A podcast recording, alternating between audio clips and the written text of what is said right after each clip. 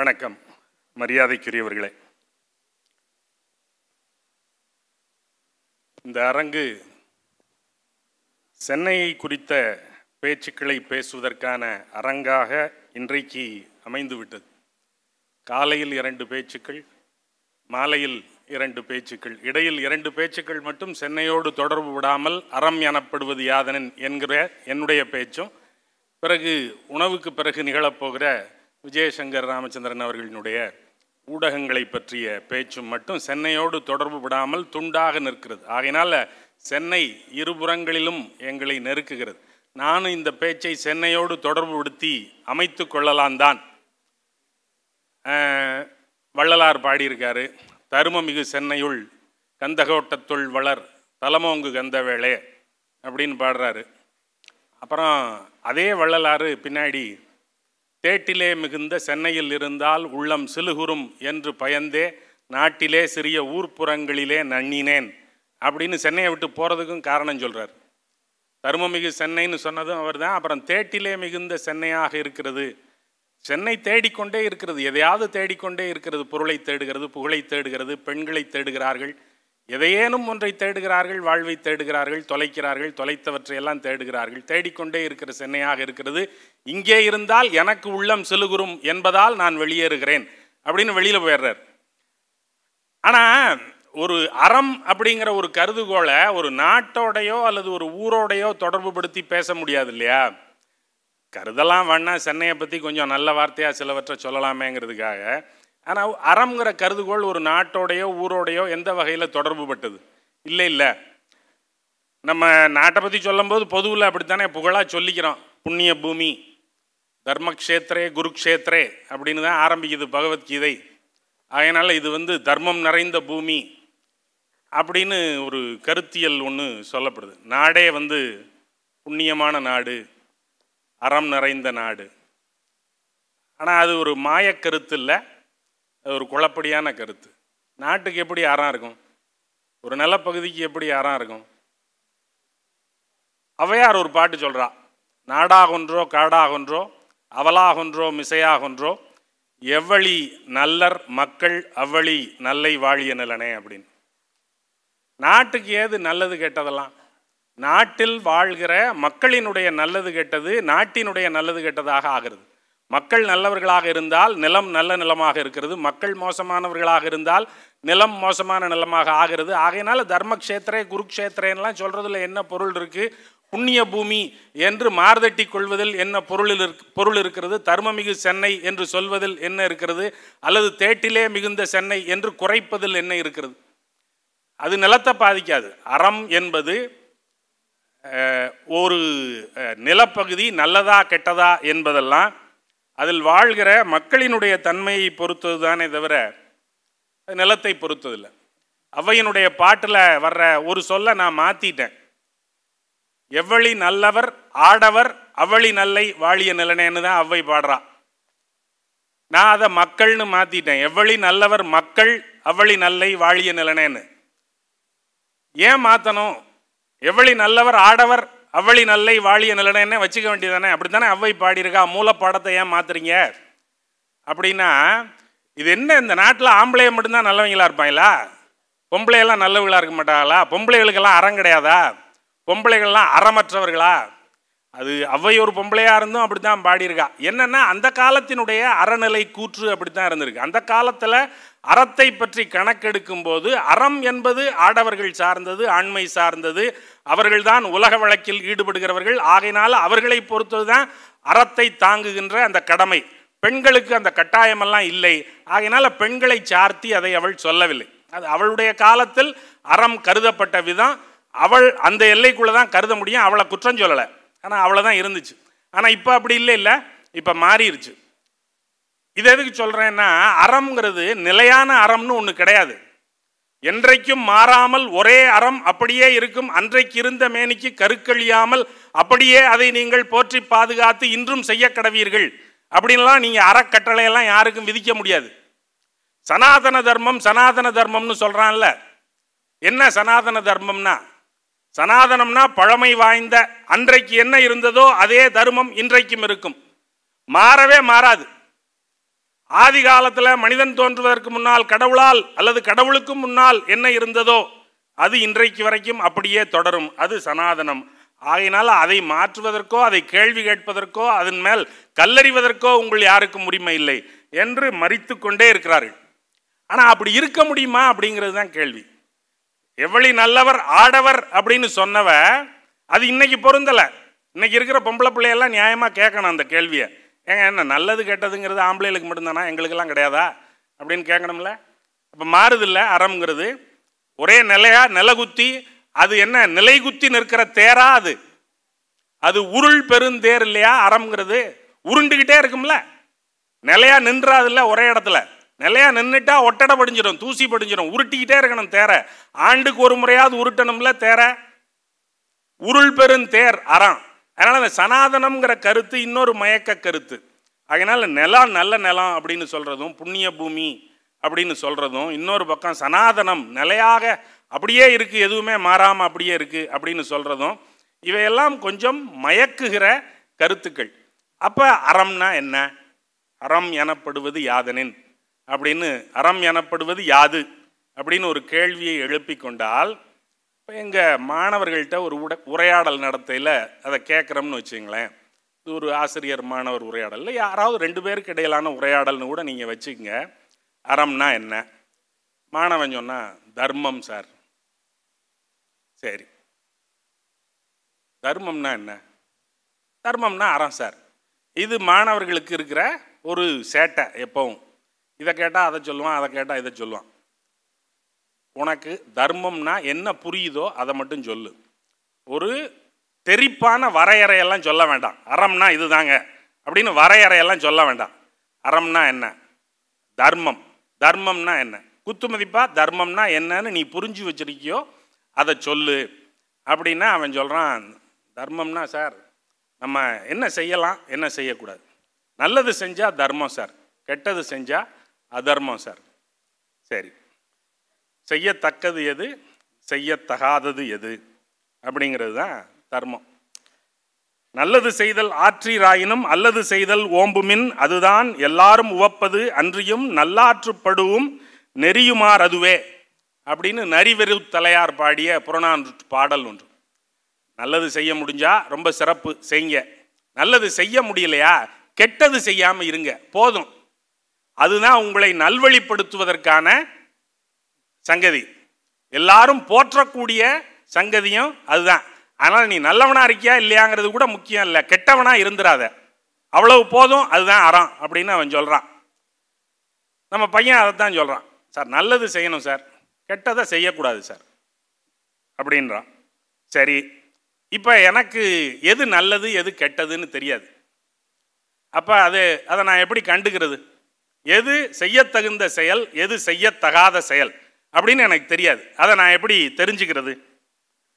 புத்தகங்களில் இருக்கும்ல சார், அதுக்குன்னு புத்தகங்கள் இருக்கு இல்லையா, என்ன புத்தகம் இருக்குது சார்? அது நிறைய புனித நூல்கள்லாம் இருக்குல்ல சார், மத நூல்கள் புனித நூல்கள்லாம் இருக்குல்ல, சொல்லு. வேதம் இருக்குது சார், தர்மசாஸ்திரம்னே இருக்குல்ல சார், தர்மசாஸ்திரங்களில் இருக்கு இல்லையா, எதை செய்யலாம் எதை செய்யக்கூடாது அப்படிங்கிற விவரமெல்லாம். சரி, தர்மசாஸ்திரம்னு ஏதாவது எனக்கு ஒரு உதாரணம் சொல்லேன் அப்படின்னா பளிச்சுன்னு மனு தர்மசாஸ்திரம் சார் அப்படின்னு சொல்லிடுறான். ஏன்னா அது நமக்கு அப்படி திரும்ப திரும்ப சொல்லப்பட்டு அது மனத்தில் ஏற்றப்பட்டிருப்பதனால தர்மசாஸ்திரம் அப்படின்னா மனு தர்மசாஸ்திரம் அப்படின்னு வந்துடுது.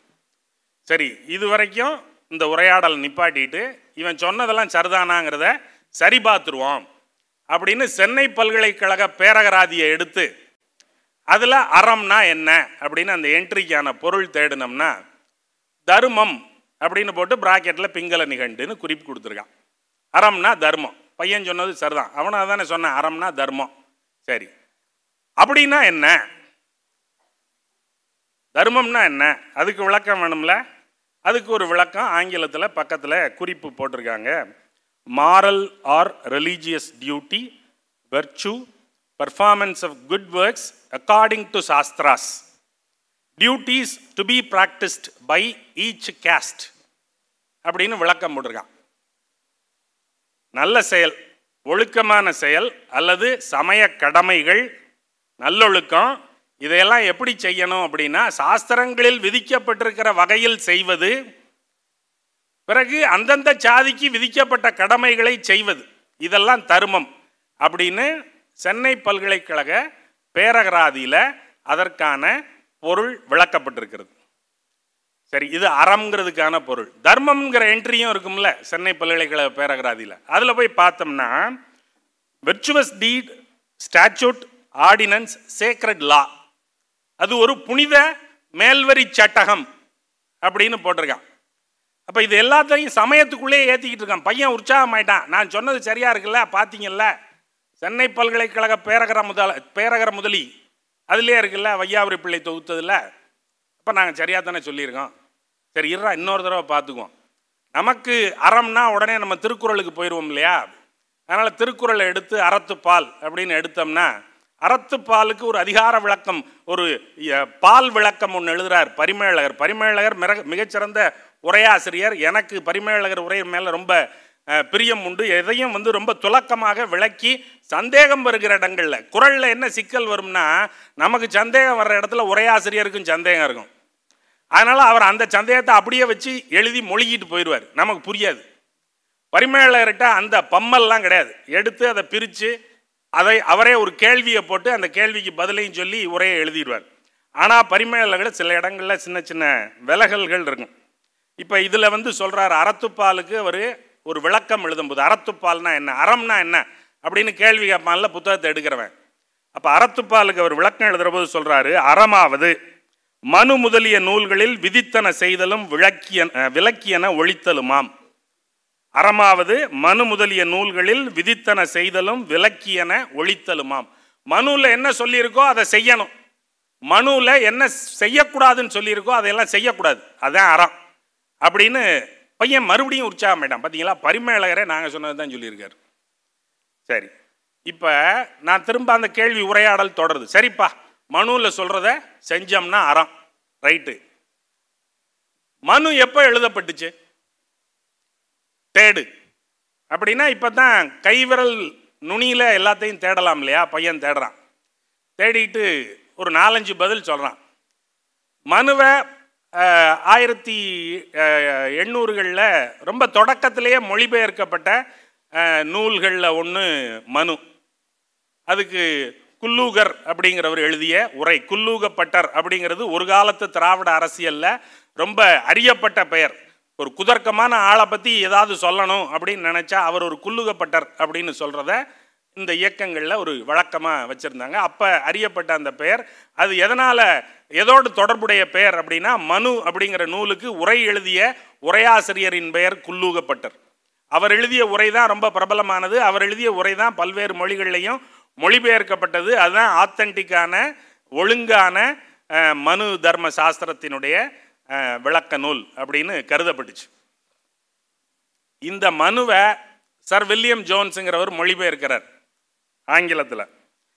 அந்த சர் வில்லியம் ஜோன்ஸ் வந்து மனுவினுடைய காலம்னு நிர்ணயிக்கும் போது அவர் வந்து என்ன காலம் சொல்கிறாருன்னா, கிறிஸ்து பிறப்பதற்கு பன்னிரு பன்னிரு நூற்றாண்டுகள் முன்னாடி அப்படிங்கிறார். அதாவது கிமு ஆயிரத்தி இரநூறுலேருந்து கிமு ஆயிரத்துக்குள்ளே மனு தோன்றி இருக்கலாம் அப்படின்னு சொல்கிறார். ரொம்ப அதீதமாக இருக்குது இந்த கால வகுப்பு. பிறகு கொஞ்சம் காலம் கழித்து, இல்லை அவ்வளவு இருக்கிறதுக்கு வாய்ப்பு இல்லை, கிமு ஐநூறாக இருக்கலாம் அப்படின்னு ஒரு முடிவுக்கு வர்றாங்க.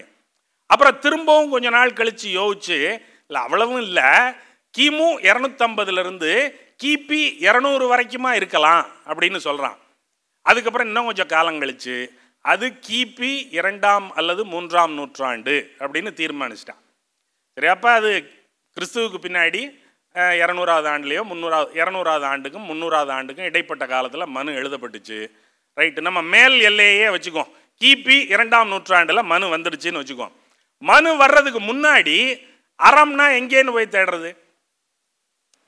இப்போ நமக்கு அறம்னா என்ன அப்படின்னு கேட்டால் தர்மம், தர்மம்னா என்ன, மனு முதலிய நூல்களில் சொல்லப்பட்டதும் விளக்கப்பட்டதும், மனுவில் என்ன சொல்லியிருக்குங்கிறத பார்த்துக்குவோம். மனு வர்றதுக்கு முன்னாடி, மனு எழுதப்படுறதுக்கு முன்னாடி மனிதர்களெல்லாம் எந்த அறத்தை கடைப்பிடித்தார்கள், அப்பவும் ஏதாவது இருந்திருக்கணும் இல்லையா. அப்படின்னா அப்போ அது சாஸ் அதுக்கு முன்னாடி இருந்த சூத்திரங்கள் இருந்துச்சு சார், தர்ம சூத்திரங்கள், ஆபஸ்தம்ப சூத்திரம், போதாயன சூத்திரம், கௌதம சூத்திரம், வாசிஷ்ட சூத்திரம் அதெல்லாம் இருந்துச்சு சார். அதுலேருந்து அவனுக்கு எதுலேருந்து வந்துச்சு? அவனுக்கு ஸ்மிருதிகளிலிருந்தும் வேதங்களிலிருந்தும் வந்தது. அவ்வளோதானா, போதுமா? வேதங்கள் எங்கிருந்து வந்தது? வேதங்கள் நிரந்தரமாக இருக்கின்றன, எப்போதும் இருக்கின்றன. அல்லது அது கடவுளினுடைய வாய்மொழி அப்படின்னு ஏதாவது சொல்லலாம். சரி, புத்தகங்களே இல்லாத காலத்தில் மனிதர்கள் அறச்செயல் கொண்டு நடக்கவே இல்லையா? புத்தகங்கள் வருவதற்கு முன்னாடி மனிதர்கள் அறநெறிப்படவே இல்லையா?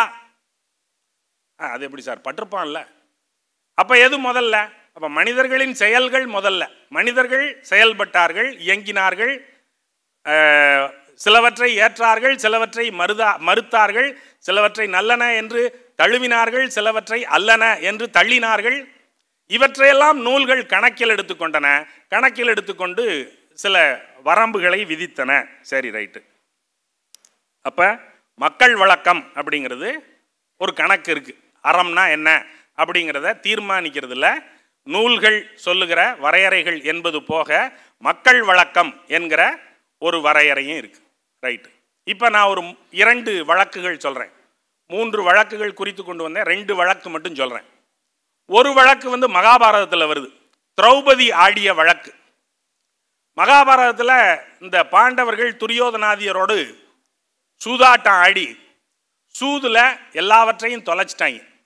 தர்மபுத்திரன் சூதாடுறான், நாட்டை வச்சான், பொருளை வச்சான், நாட்டை வச்சான், குதிரையை வச்சான், யானையை வச்சான், தம்பிகளை வச்சான், கடைசியில் தன்னையும் வச்சான், எல்லாத்தையும் இழந்துட்டான். கடைசியில் அவ்வளோதாங்க முடிஞ்சு போச்சுன்னா சகுனி சொன்னால் அவன் பொண்டாட்டி இருக்காளே அவளையும் வச்சு ஆடுனா. அப்புறம் சரி அப்படின்ட்டு மனைவியையும் வச்சு ஆடினான். மனைவியை வச்சு ஆடி திரௌபதியை தோத்துட்டான், திரௌபதியையும் தோத்துட்டான், எல்லாத்தையும் தோத்துட்டான். இப்போ துரியோதனன் சொன்னான், போய் இழுத்துட்டு வாடா திரௌபதியை சபைக்கு அப்படின்னு தேர்ப்பாகனை அனுப்புகிறான்.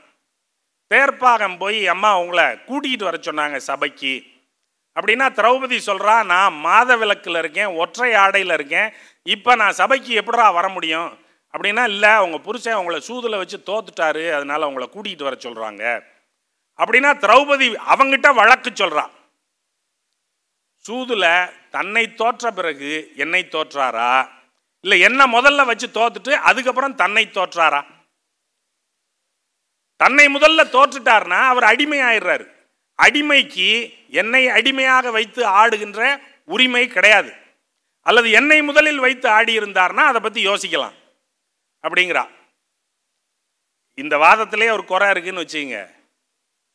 அவன் முதல்ல வச்சு ஆடினானா ரெண்டாவது வச்சு ஆடினானாங்கிறதெல்லாம் பிரச்சனையே இல்லை. இவளை வச்சு ஆட முடியுமா? அவன் கொண்டாட்டியை வச்சு ஆடலாமா ஒருத்தன் சூது? அது அறமா? முதல்ல வச்சு ஆடி இருந்தால் அது அறமா? முதல்ல வச்சு ஆடி இருந்தாலும் அது அறம் இல்லை, ரெண்டாவது வச்சு ஆடி இருந்தாலும் அது அறம் இல்லை. ஆனாலும் ஒரு கேள்வி கேட்குறான். இவன் தேர்ப்பாகன் தானே, இவனுக்கு தெரியாது. இவன் போய் துரியோதன சபையில் சொல்கிறான், இப்படி கேட்குறாங்க அவங்க அப்படின்னு.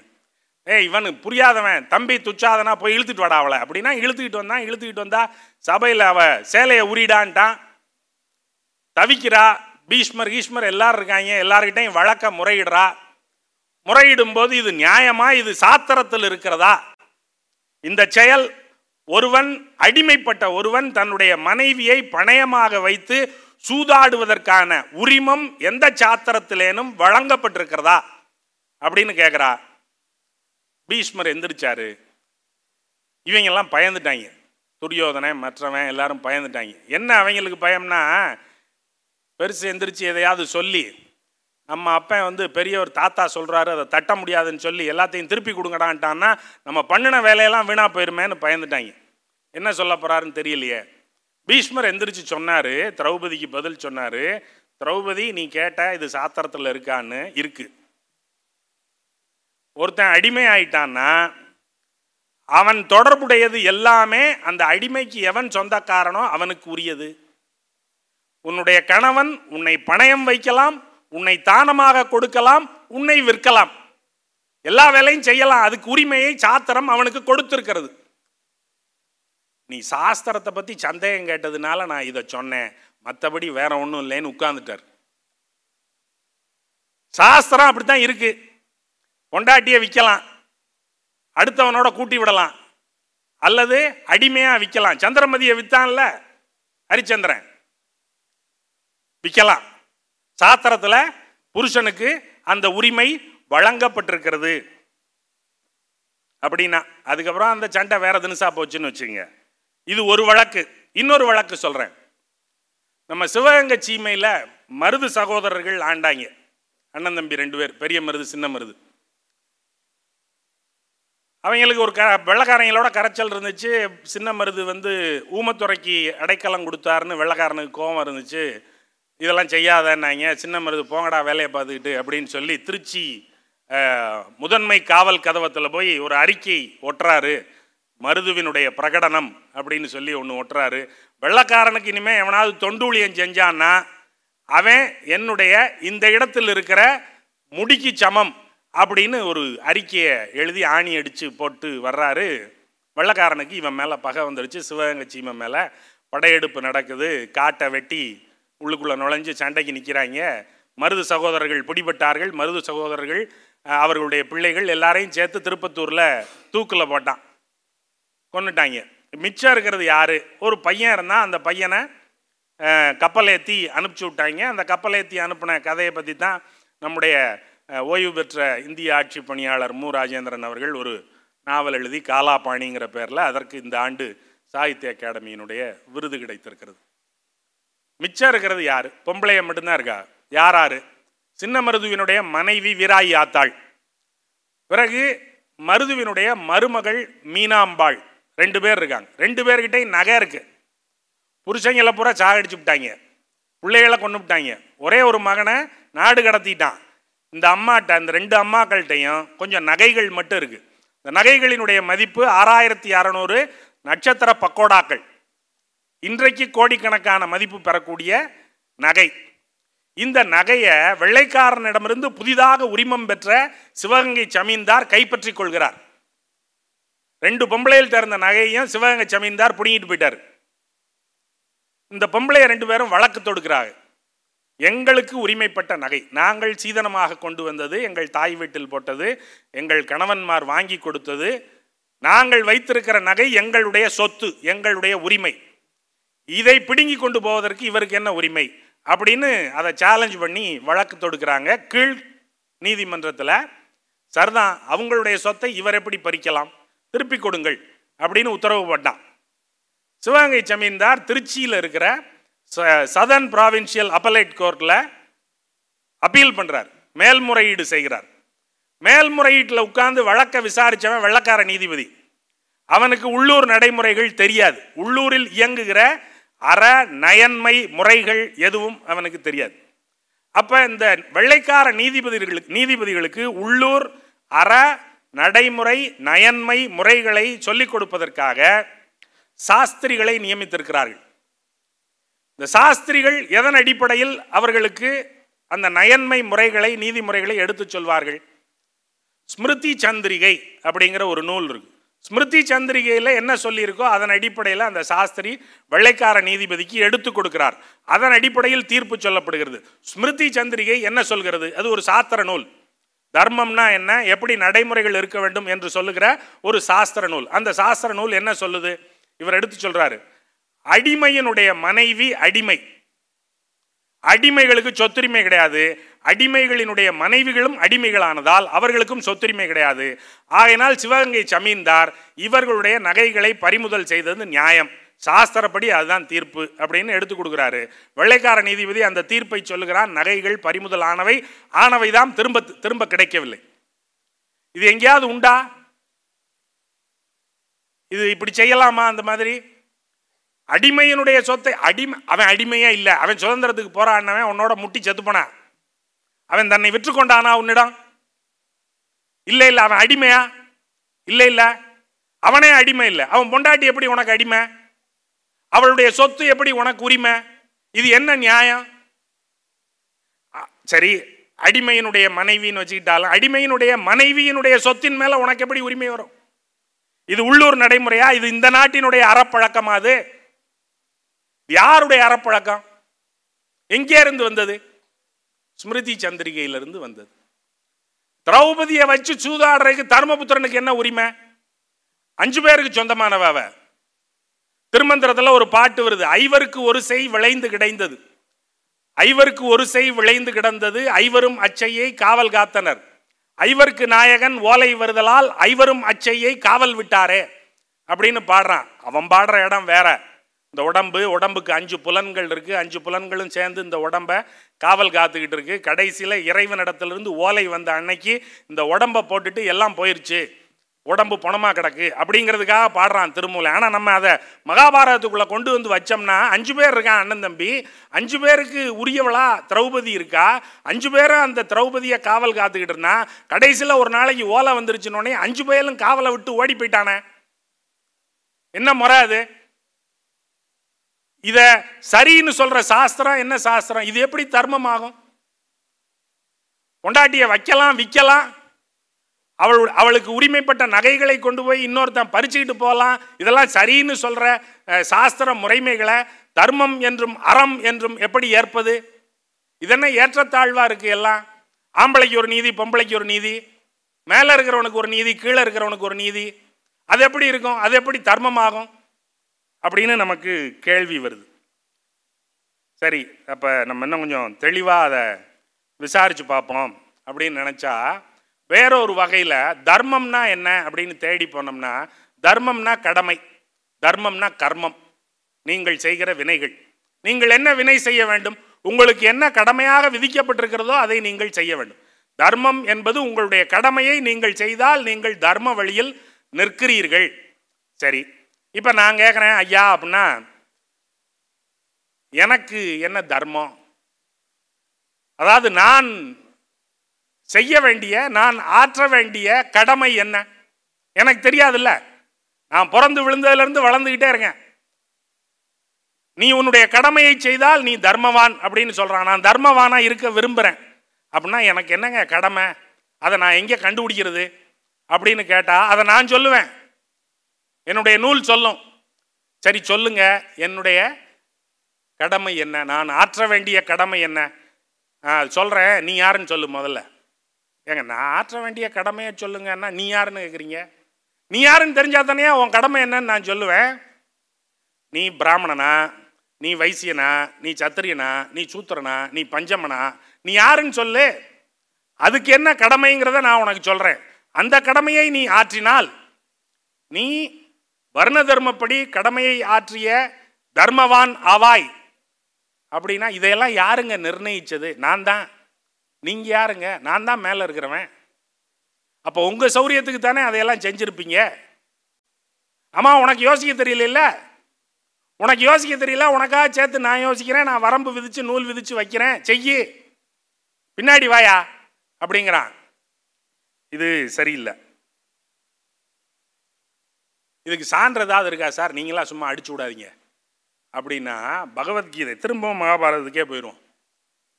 மகாபாரத போர் நடக்குது, ரெண்டு பேரும் முதல் நாள் போருக்கு வந்து நிற்கிறான் ரெண்டு தரப்பும். இந்த பக்கம் துரியோதனன் தரப்பு நிற்கிது, முன்னாடி பீஷ்மர் நிற்கிறாரு தலைமையில், அவர் தான் தளபதி. அதுக்கு பிறகு துரோணர் நிற்கிறாரு, கிருபர் நிற்கிறாரு, வரிசைக்கு நிற்கிறாங்க துரியோதனன் தம்பிமார் எல்லாரும் நிற்கிறாங்க, கர்ணன் என்ன வல்ல. இந்த பக்கம் அர்ஜுனன் மற்றவன் எல்லாரும் நிற்கிறாங்க. சண்டைக்கு சங்கூதுனா சண்டை ஆரம்பிச்சிடும். சங்கூதுறதுக்கு கிருஷ்ணன் சங்கை எடுக்கிறான். அர்ஜுனன் வந்து என்னமோ நினைச்சான், வில்லு அம்பு எல்லாத்தையும் தேர் தட்டில் போட்டு தேரை விட்டு இறங்கிட்டான். ஏய், என்னையா சண்டை ஆரம்பிக்கும் போது நீ பாட்டு கிளம்புற, எங்கே போற? இல்லை, நான் அந்த சண்டையை போட மாட்டேன். ஏன்? என்ன இந்த சண்டையை எப்படிங்க போடுறது? யார் நிற்கிறா எதிரில்? என் பாட்டனார், எனக்கு கற்றுக் கொடுத்த குரு, என் பெரியப்பன் மகன், சித்தப்பன் மகன், அண்ணன் தம்பி, என் தங்கச்சி மாப்பிள்ள, மாமன் மச்சான் பூரா சொந்தக்கார பையெல்லாம் நிற்கிறான். இவனை பூரா அடித்து கொண்டுட்டு இந்த நாட்டை நான் பிடிச்சேன்னா யாரை வச்சு இந்த நாட்டை நான் ஆள்வேன்? ஆள்றதுக்கு எவனாவது இருக்கணும்ல. சொந்தக்கார பைய பூராவையும் கொண்டுட்டு யாரை வச்சு இந்த நாட்டை நான் ஆள்றது? வேண்டாங்க, அவங்க ஆண்டு போகிறாங்க, விடுங்க அப்படின்னு இறங்கிட்டான். ஏ கிறுக்கு பையல, ஏறா தட்டில் மேலே என்ன பார், நீ யாரு? நான் அர்ஜுனன். நீ என்னடா குலம்? நான் சத்திரிய. சத்திரியனுக்கு என்ன தர்மம்?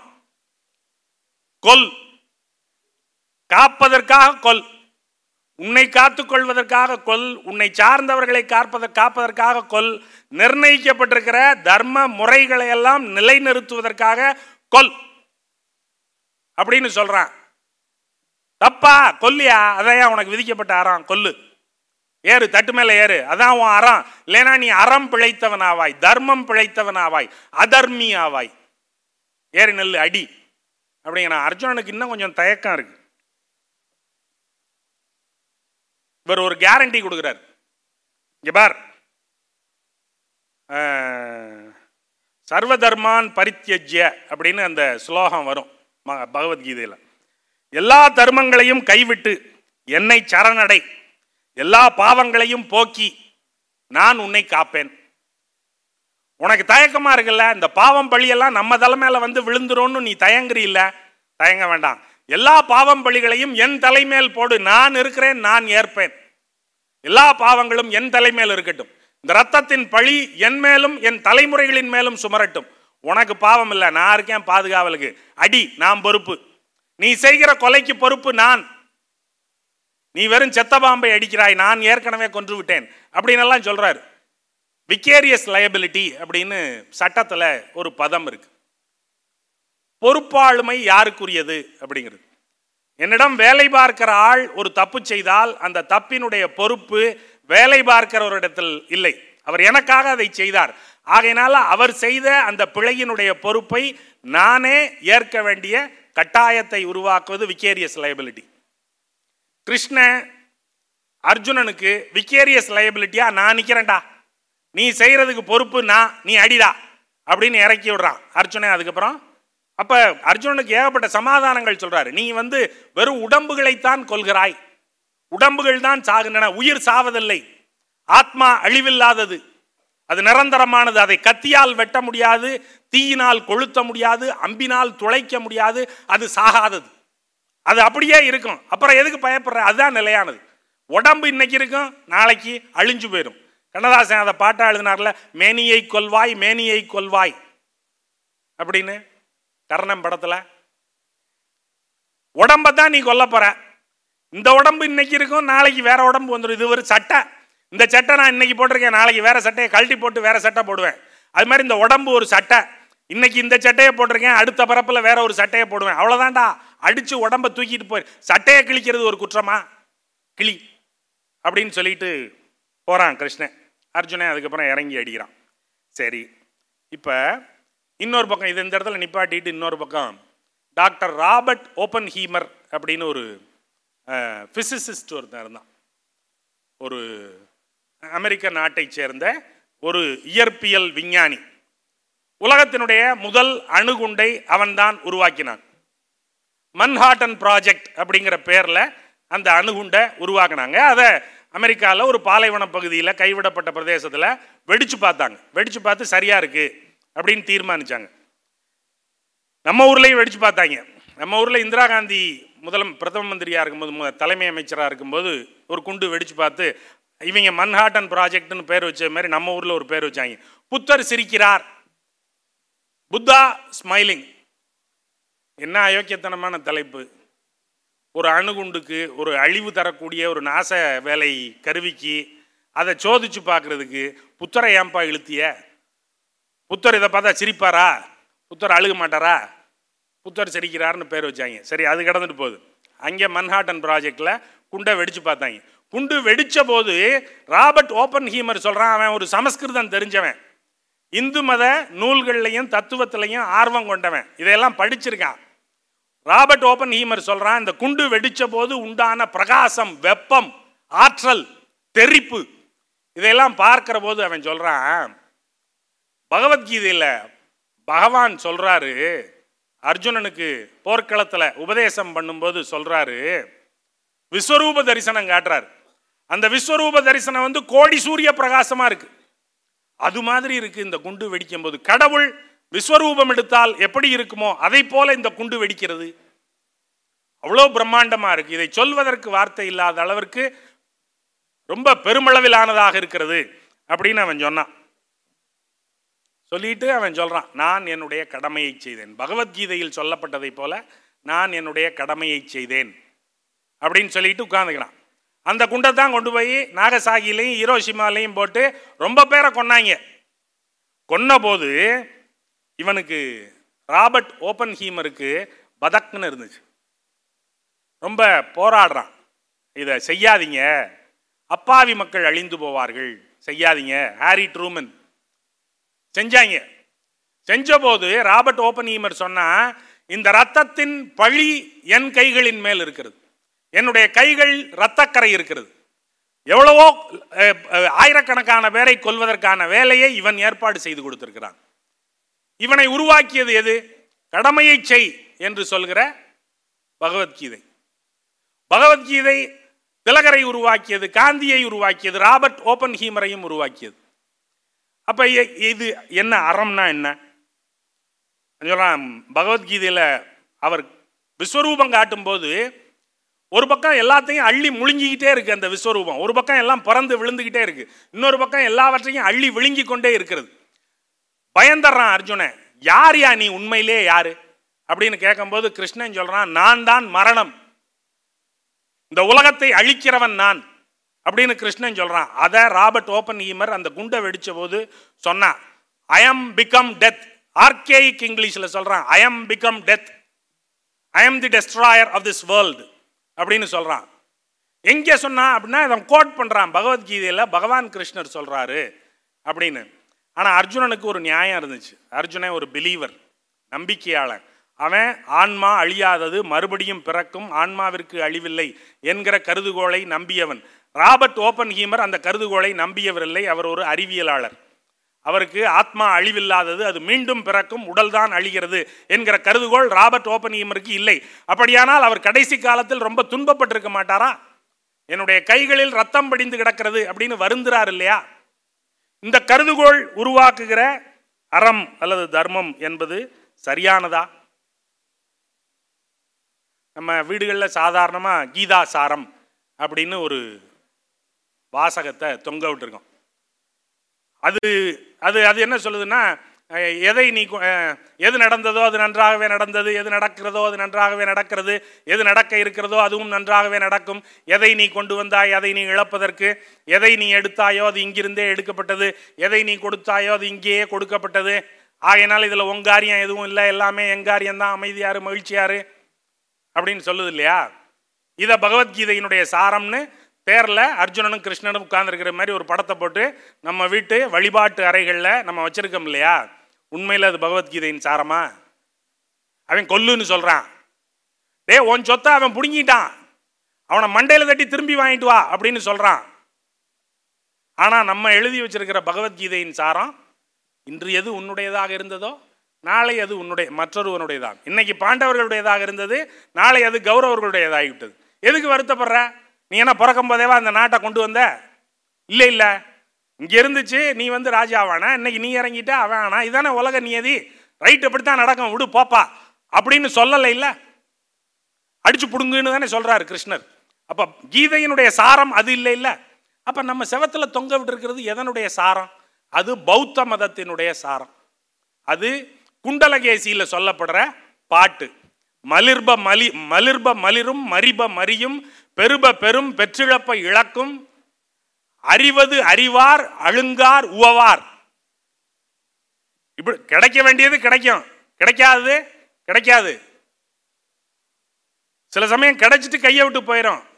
அறிவு இருக்கிறவன் இதுக்கெல்லாம் வருத்தப்பட மாட்டான், சரி இது இப்படித்தான் நடக்கும் அப்படின்ட்டு மகிழ்ச்சியா அவன் பாட்டுக்கு போயிடுவான் அப்படின்னு சொல்ற பகவத்கீதை, அப்படின்னு சொல்ற குண்டலகேசி பாட்டினுடைய, குண்டலகேசியில நமக்கு கிடைச்சதே அஞ்சாறு பாட்டு தான், அதுல இந்த ஒரு பிரமாதமான பாட்டு கிடைச்சிருக்கு.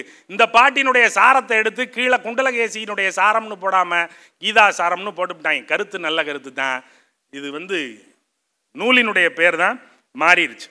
சரி, இப்பவும் நமக்கு அந்த கேள்வி மிச்சம் இருக்கு. நீங்க ஒரு விஷயத்தை யோசிச்சு பார்க்கணும். அர்ஜுன தேர ஓட்டுன தேர் சாரதியினுடைய இடத்துல கிருஷ்ணனுக்கு பதிலா திருவள்ளுவன் இருந்திருந்தா என்ன பண்ணியிருப்பான்? இறங்கினா ஆயுதத்தை போட்டு தட்டை விட்டு இறங்கிட்டான், கீழே தேரை விட்டு இறங்கிட்டான். கிருஷ்ணன் சொன்னா, டே ஏறா மேல அடரா அப்படின்னா, கிருஷ்ணன் இருந்த இடத்துல குதிரை கயிறை பிடிச்சிக்கிட்டு திருவள்ளுவன் இருந்திருந்தான்னா என்ன சொல்லியிருப்பான்? பிரமாதம்டா அர்ஜுனா, வெல்லும் சொல் சொன்னாய், வா போவோம், இந்த சண்டை நமக்கு வேண்டாம், பகை நட்பா கொண்டொழுகும் பண்புடையாளன் கவிகை கீழ் தங்கிற்று உலகு அப்படின்னு சொல்லிட்டு இறங்கி வாடா அப்படின்னு தோளில் கையை போட்டுட்டு கூட்டிகிட்டு போயிருக்க மாட்டானா? கதை மாறி இருக்கும். அர்ஜுனன் போயிட்டானா சண்டை கிடையாது, தர்மம் இறங்கி போயிடுவான். தர்மம் போயிட்டானா சண்டை இல்லை, தலைகீழா இருக்கும், அழிவே இல்லை. இந்த கேள்வி இன்னும் மிச்சம் இருக்கு. அறம்னா என்ன? அறம்னா தர்மம் அப்படின்னு வச்சுக்கிட்டு ஆரம்பித்தோம், ஆனால் அது சரியா வரல, அது ஒத்து வரல. அப்போ அறம்னா என்ன? இப்போ ஒன்று தெளிவு, தர்மம்ங்கிறது அறம் சார்ந்த ஒரு கருத்தியல், அறவியல், எத்திக்ஸ் அப்படிங்கிறத பற்றி வர்ற ஒரு எத்திக்கல் தியரி தர்மம்ங்கிறது. அந்த மரபு ஒன்றை வைக்கிறது, தர்ம சாஸ்திரங்களின் வழியாக, பகவத்கீதையின் வழியாக, வைதிக மரபின் வழியாக வருகிற அந்த மரபு ஒரு எத்திக்கல் தியரி ஒன்றை, ஒரு அறவியல் கோட்பாடு ஒன்றை வைக்கிறது. நாம் வந்து அவர்கள் வைக்கக்கூடாது என்று சொல்லவில்லை, அவர்கள் வைக்கிறார்கள், நமக்கு அது உவப்பாக இல்லை. நாம் ஏற்பதாக, எல்லாரும் ஏற்பதாக, பொதுமை நிலை கொண்டதாக அது இல்லை என்ற விமர்சனத்தை மட்டும் நாம் வைக்கிறோம். ஆகையினால அது நமக்கு ஒத்துவல்ல, அதை விட்டுருவோம். வடபுலத்தினுடைய கருத்து சரியா வரல, தென்புலத்தினுடைய கருத்து சரியா வருமா? அறம்னா என்ன அப்படின்னு பார்த்தா தர்மம் வேற, அறம் வேற. அறம்னா என்ன அப்படின்னா இந்த கேள்வி மணிமேகலையில் வருது. அறம் எனப்படுவது யாதன கேட்பின் மறவாது இதுகள் மண்ணுயிர்க்கெல்லாம் உண்டியும் உடையும் உறையுளும் அல்லது கண்டது இல். அறம்னா என்ன அப்படின்னு கேட்டீங்கன்னா, மணிமேகலையும் ஆபுத்திரனும் மணிபல்ல தீவு மணிபல்லவ தீவுக்கு போறாங்க.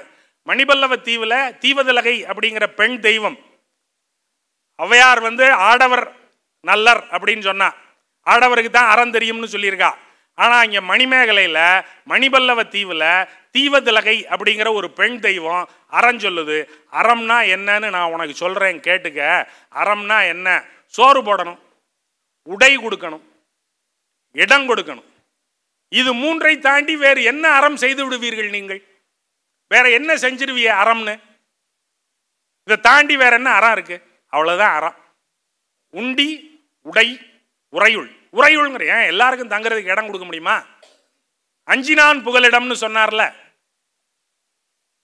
முன்னாடி நம்ம இவர் தமிழ் மகன் பேசும்போது, அஞ்சினான் புகலிடம் அப்படின்னு சொல்றாருல, அஞ்சினான் புகலிடம் தான் உறைவிடம். ஒருத்தன் பயந்து ஓடியாடுறான் அல்லது தங்குறதுக்கு இடம் இல்லை அப்படின்னா அவனுக்கு அவன் காலை ஊனிக்கிறது வரைக்கும் தற்காலிகமாகவாவது இடம் கொடுங்க, அவன் தஞ்சம் அடைவதற்கு ஒரு இடம். அஞ்சி வந்தவனுக்கு ஒரு புகழ், நாங்கள்லாம் இருக்கம்பா உன்னை அப்படியெல்லாம் விட்டுற மாட்டோம் அப்படின்னு சொல்லி இடம் கொடுங்க, சோறு போடுங்க, உடுப்பு கொடுங்க. அப்புறம் அவன் காலை ஊனிட்டான்னா அவன் உங்கள் தோளில் ஏறி நிற்க மாட்டான், அவன் போயிடுவான்.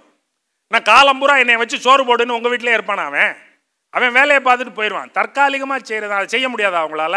இதை தாண்டி நீங்கள் என்ன செஞ்சிட போகிறீங்க அப்படின்னு கேட்குது மணிமேகலை. ரொம்ப பிரமாதமாக சில விஷயங்கள். அறம்ங்கிறது மேலேருந்து ஒருத்தன் கட்டளை போடுவான் அல்லது அந்த புஸ்தகத்தில் எழுதியிருக்கும், அந்த புஸ்தகத்தில் விதிச்சதை நான் அப்படியே கடைப்பிடிக்கணும், அதெல்லாம் அறம் கிடையாது. அதிகாரத்தின் வழியாக என் தலைமேல் திணிக்கப்படுவது எல்லாவற்றையும் கேட்டுக்கொண்டு உடன்பட்டு நான் செய்வதெல்லாம் அறமில்லை.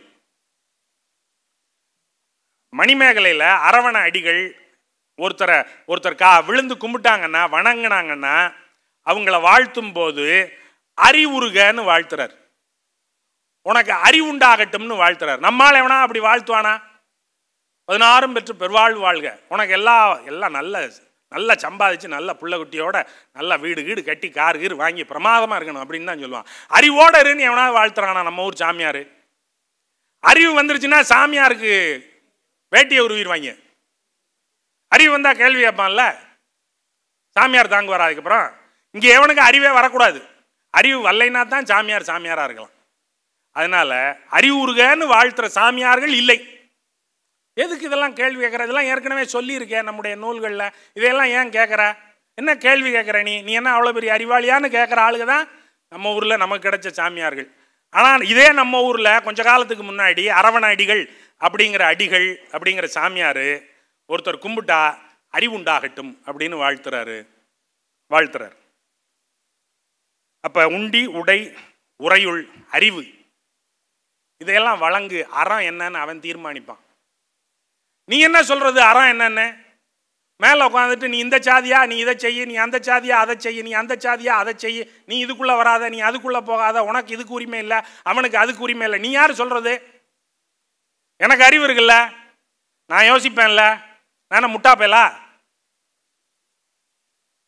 எனக்கு ஒரு வழிகாட்டு நூலாக நான் ஒன்றை வச்சுக்கிறேன், நான் தர்மசாஸ்திரம் கூட படிச்சுக்கிறேன், அதெல்லாம் ஒன்றும் பிரச்சனை இல்லை, புஸ்தகம் படிக்க மாட்டேன்னு நான் சொல்லலை. ஆனால் அது சரியா ஏற்புடையதா இல்லையா, நம்முடைய சூழலுக்கு பயன்படுமா இல்லையா அப்படின்னு நான் தீர்மானிப்பேன். வீராயி ஆத்தாளுக்கும் மீனாம்பாளுக்கும் வழக்கு வந்தபோது அந்த வழக்கை விசாரிக்கிற நாற்காலியில் தமிழ் கற்ற ஒரு நீதிபதி அங்கே உட்கார்ந்திருந்தால் ஸ்மிருதி சந்திரிகையிலையா போய் தீர்ப்பை தேடுவான்?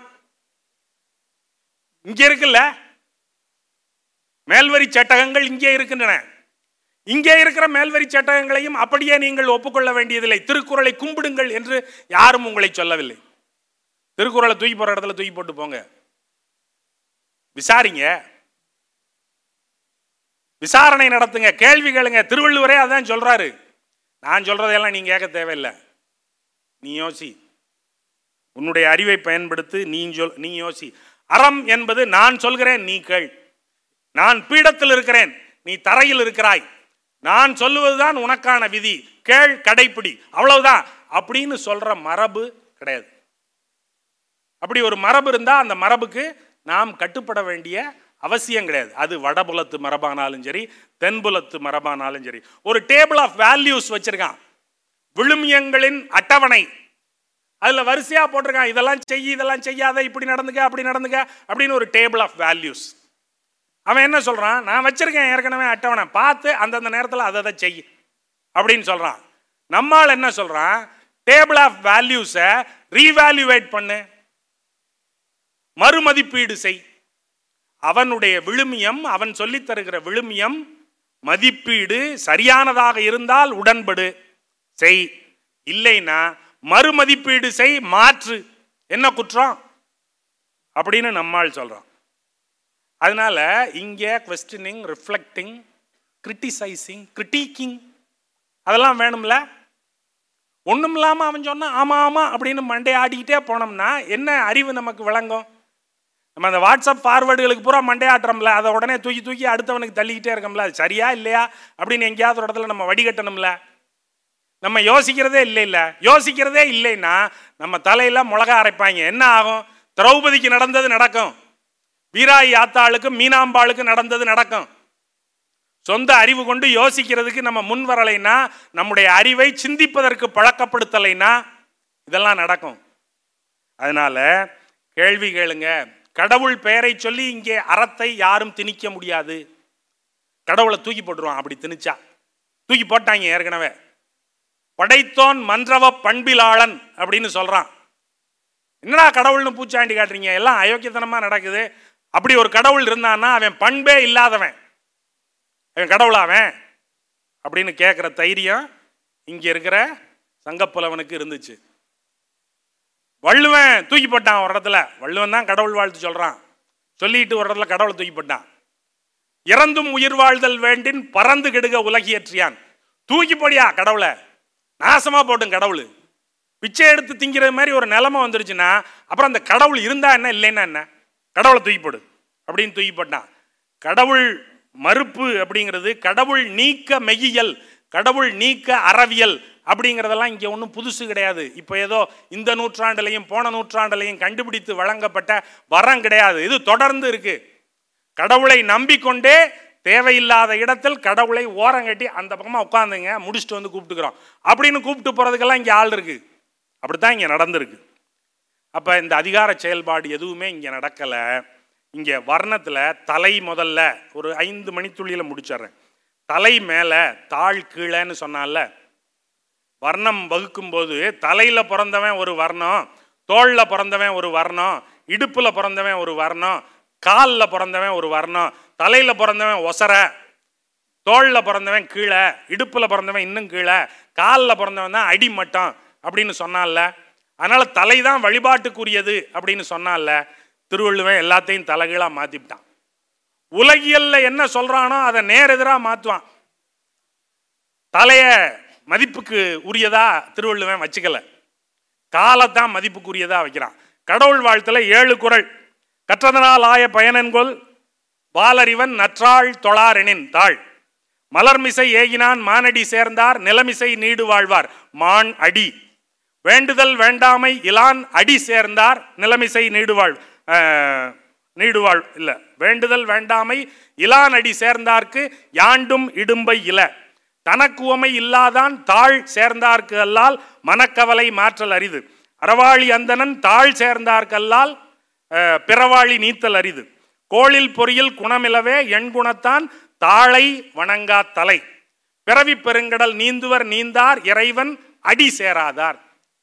எது பெரியது? காலு. அதுல போய் வைக்க வேண்டியது எது? உன் தலை. நீ எதை ஒசரம்னு சொன்ன? தலை. பெருமைக்குரியதுன்னு எதை சொன்ன? தலை. அதை கொண்டு போய் அந்த காலில் வை. கால் தான் பெருமைக்குரியது, கீழே இருக்கிறது தான் பெருமைக்குரியது. தொழில்கள்ல எல்லாத்துலையும் கடையழிந்த தொழில் உழவுன்னு சொன்னால, காலால் செய்கிற தொழில்னு சொன்னால, உழந்தும் உழவே தலை அப்படின்னு மேல தூக்கி வச்சிட்டான். உழுதுண்டு வாழ்வாரே வாழ்வார் மற்றெல்லாம் தொழுதுண்டு பின் செல். பின்னாடி படா, என்ன முன்னாடி போய் நின்னுக்கிற? பின்னாடி போ. அவன் சோறு போடலைன்னா எங்கே இருந்து சோறு திம்பனி? அவன் பின்னாடி போ. அவன் தான் தலை, எல்லாத்தையும் புரட்டுறான். இது தர்மசாஸ்திரங்களில் சொல்லப்பட்டதற்கு விரோதம் இல்லையா? விரோதம் தான். வேற சிந்திக்க கூடாதா? மாற்றி சிந்திக்க கூடாதா? என்னுடைய சூழலுக்கு எது பொதுமைக்கு உகந்ததோ அதை சிந்திப்பது குற்றமா? அந்த நெஞ்சுரம் தமிழ் மரபுல எப்போதுமே இருந்திருக்கிறது. இங்கே நடக்கிற சிக்கல் என்ன அப்படிங்கிறத மட்டும் சொல்லிடுறேன். இங்கே என்ன நடக்குது அப்படின்னா, மனிதர்களை வேறுபடுத்துதல், ஏதாவது ஒரு அடிப்படையில் வேறுபடுத்துதல், குழு குழுவாக பிரிச்சிடுறது. நீ வேற, அவன் வேற, இவன் வேற, அப்புறம் இவனுக்கும் அவனுக்கும் சண்டையை முட்டி விடுறது. அப்போ வேறுபடுத்துறதுனால இவன் சுணங்கி போயிடுவான். அதுக்கப்புறம் மழுங்கடிப்பான். டேய், அவன் வேற ஆள், நீ வேற ஆள், நீ அவனோட போய் சேர்ற அப்படின்னு இவனை மழுங்கடிப்பான். மழுங்கடிச்சதுக்கு பிறகு அவனுக்கு ஆசையை காட்டுவான். அவனுக்கு இது வேணுமா, அது வேணுமா, இதெல்லாம் வேணுமா, இதெல்லாம் வேணும்னா ஆமாம் வேணும், அப்போ வேணும்னா வா, என் காலுக்கு கீழே உட்காரு, நான் சொல்கிறத நீ கேளு அப்படிமா. அப்போ பாகுபடுத்துதல், மழுங்கடித்தல், ஆசைப்படுத்துதல், அதற்கு பிறகு அடிமைப்படுத்துதல். இது நாளையும் உடைச்சிட்டா அறம் தலையை தூக்கி நின்றோம். நாளையும் உடைக்கிறான் வள்ளுவன், பிறப்புக்கும் எல்லா உயிர்க்கும். ஆகையினால பாகுபடுத்துதல் கிடையாது. மழுங்கடித்தல், அதுக்கு உடன்படாதீங்க. மழுங்கடிச்சுக்கிட்டே இருப்பான், நீங்கள் கூர்தீட்டி வச்சுக்கிட்டே இருங்க. எப்பொருள் யார் யார் வாய் கேட்பினும் அப்பொருள் மெய்ப்பொருள் காண்பது அறிவு. நானே சொன்னாலும் வள்ளுவர் சொல்றாருன்னு மண்டையாட்டாத. நீ விசாரி, தெளிவாக தெரிந்து கொண்டு அதனுடைய மெய்ப்பொருளை ஆராய்ந்து உணர்ந்துகொள். ரெண்டாவது, ஆரா இயற்கை அவா நீப்பின் அதுவே பேரா இயற்கை தரும். ஆசையை அறுத்துரு. உன்னைய நீ ஆசைப்படுறது தானே கோளாறா இருக்கு. ஆசைப்படுறதுனால தான் வேள்வி செய், வேண்டு, பெக் அப்படிங்கிறான். டோன்ட் பெக், கேட்காத. சுயமரியாதைக்கு கேடு. ஆவிற்கு நீரென்று இறப்பினும் இறத்தலின் இழி வந்ததில். கேட்காத, ஆசைப்படாத, எதையும் கேட்காத. பிறகு இன்னொருத்தனை நீ அடிமைப்படுத்தாத. இன்னொருத்தனை நீ அடிமைப்படுத்தும் போது இப்படி நினச்சிக்க, நம்மளை ஒருத்தன் அடிமைப்படுத்தினான்னா நம்ம என்ன நினைப்போம், நம்ம என்ன ஆவோன்னு நினச்சிப்பாரு. அப்படி நினச்சி பார்த்தீங்கன்னா நீ இன்னொருத்தனை அடிமைப்படுத்த மாட்ட. வலியார் முன் தன்னை நினைமின் தான் தன்னின் மெலியார் மேல் செல்லும் போது, உன்னை விட எளியவனை அடக்கி ஆளும் போது நீ என்ன நினைக்கணும்னா, நம்ம மேலே ஒருத்தன் உட்காந்து இப்படி ஆணி அடித்தானா நமக்கு எப்படி இருக்கும் அப்படின்னு நினச்சி பார்த்தீங்கன்னா நீ தப்பு செய்ய மாட்ட. நாலு காரியம்தான். பாகுபடுத்த விடாத, மழுங்கடிக்க விடாத, கூர்மை தீட்டி வைத்து கொண்டே இரு, பிறகு ஆசைப்படாத, பிறகு அடிமைப்படுத்தாத, அடிமைப்படாத, அவ்வளோதான். இதை விட்டுட்டு அறம்னா என்ன அப்படின்னு நீங்கள் கேட்டிங்கன்னா, மனத்துக்கண் மாசிலனாதல். மனசில் அழுக்கு வச்சுக்காது. உள்ளுக்குள்ளே ஒன்று வச்சுக்கிட்டு வெளியில் ஒன்றும் பேசாத. உள்ளொன்று வைத்து புறம்பொன்று பேசுவார் உறவே வேண்டாம், அதை செய்யாத, போதும். இது உலகம் முழுவதுக்கும் பொருந்துமா? பொருந்தும். ஆம்பளைக்கு பொருந்துமா? பொருந்தும். பொம்பளைக்கு பொருந்துமா? பொருந்தும். நடுப்பாளுக்கு பொருந்துமா? பொருந்தும். மனிதன் பகுத்தறிவோட உலவுகிற எல்லாருக்கும் மனத்துக்கண் மாசிலனாதல்ங்கிறது பொருந்தும். பொது அறம் இது. குழு பிரிக்கலை, மேல் கீழ் பார்க்கல, தெளிவாக ஒரு அறம் வைக்கிறான். அது போக இந்த சில யோசனைகளை சொல்கிறான். அவ்வளவுதான் இவன் வைக்கிற அறம். அறம்னா என்ன? அறம் எனப்படுவது யாதனின் அப்படின்னா, அறம்ங்கிற சொல்லு எதுலேருந்து வந்துச்சு அப்படின்னு யோசிச்சிங்கன்னா, அறுத்தல் அப்படிங்கிறதுலேருந்து அறம்ங்கிற சொல்லு வருது. அறுத்தல்னா, நீங்கள் பாதை வேணும்னா பாதையை அறுக்கணும். நீங்கள் வாழ்க்கை, நீங்கள் சாலையில் பாதை வேணும்னா மரம் செடியெல்லாம் வெட்டி பாதையை அறுத்து செய்யணும். அறுத்து செய்கிறதுனால அதற்கு பேர் ஆறு. ஆறுனா பாதை. ஆறு வந்து தண்ணி வந்து எல்லாத்தையும் அறுத்துக்கிட்டு தான் போகுது. ஆகையினால் அது அறுத்து கொண்டு போகிற பாதை ஆறு. வாழ்க்கையிலையும் ஏகப்பட்ட சிடுக்குகள் வரும். காடு மண்டி போய் கிடக்கும் முன்னாடி. அருங்க, உங்களுடைய வாழ்க்கை சிடுக்குகளை அறுப்பதற்கு, உங்களுக்கான வாழ்க்கை பாதையை உருவாக்கி கொள்வதற்கு எது பயன்படுகிறதோ அது அறம். அந்த அறத்தை விளங்கி கொள்வதற்கு அறிவு மட்டும்தான் வேணும், வேற ஒன்றும் வேண்டாம். சாஸ்திர புஸ்தகம் இல்லைன்னா பரவாயில்ல, அறிவு இருந்தால் போதும், அறம் வந்துடும். தம்ம பாதைன்னு சொன்னார்ல, தம்ம பதம் அறத்தின் பாதை தானே. நன்றி, வணக்கம்.